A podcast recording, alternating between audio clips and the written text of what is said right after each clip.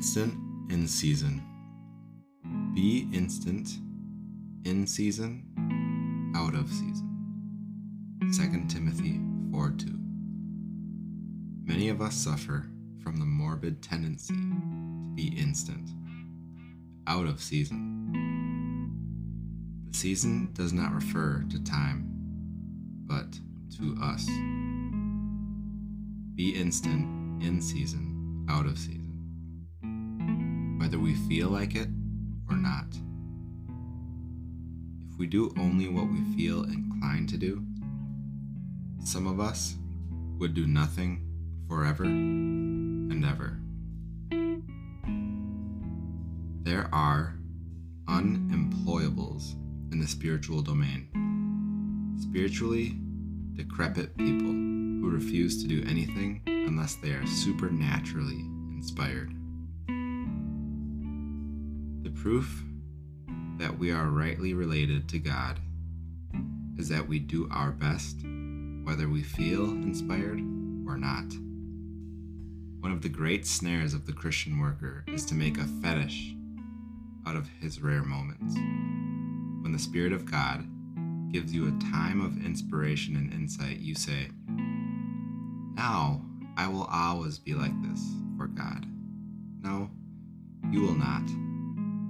God will take care you are not. Those times are the gift of God entirely. You cannot give them to yourself when you choose. If you say you will only be at your best, you become an intolerable drag on God. You will never do anything unless God keeps you consciously inspired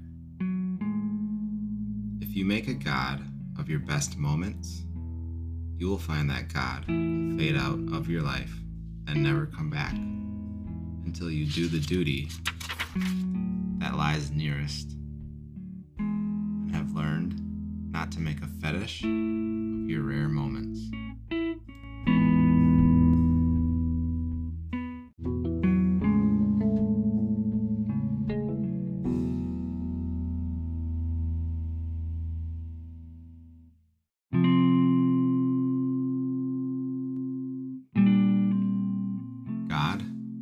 Fade out of your life and never come back until you do the duty that lies nearest and have learned not to make a fetish out of your rare moments.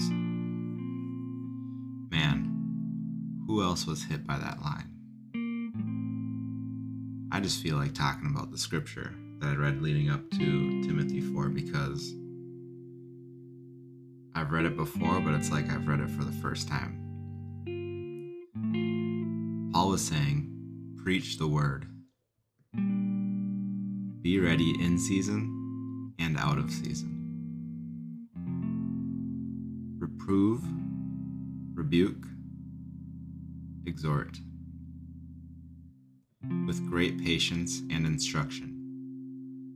Today, as I was reading Timothy, what really stood out was in chapter 2, verse 14, about through 26.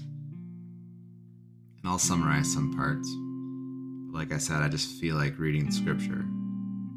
Remind them of these things and solemnly charge them in the presence of God not to wrangle about words, which is useless and leads to the ruin of the hearers. Be diligent to present yourself approved to God as a workman who does not need to be ashamed,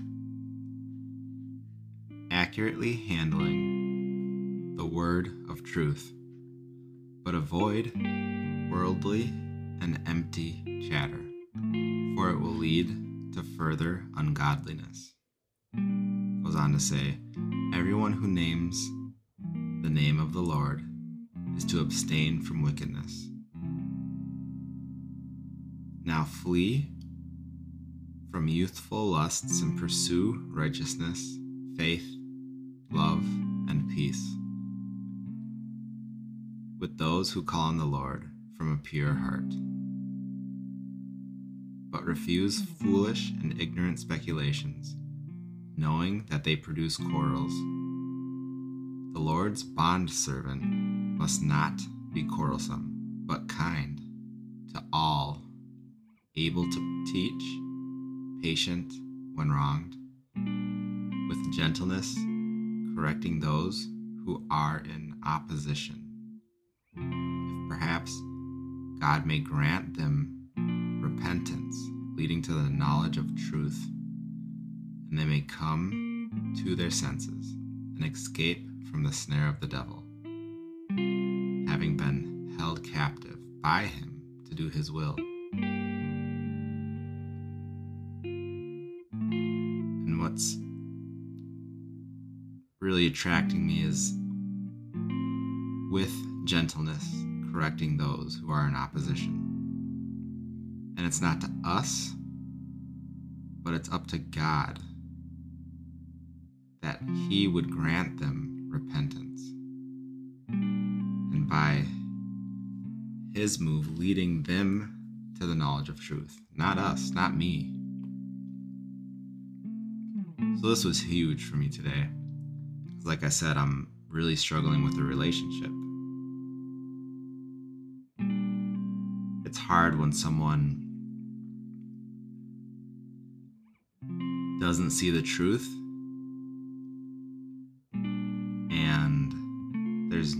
way to grasp why.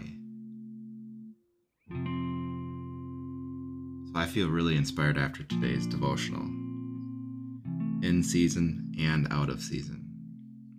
Feelings are irrelevant. Our mission is of the utmost importance. So remember, soldiers, when we operate out of ourself and in his strength, we can free those who are held captive by the devil. We can extend out our hand into the mouth of the devil without fear to save the lost sheep by the grace of God. Also, remember the morbid tendency to do what we want means we never do anything. Rise up and take action in season and out of season. Hmm.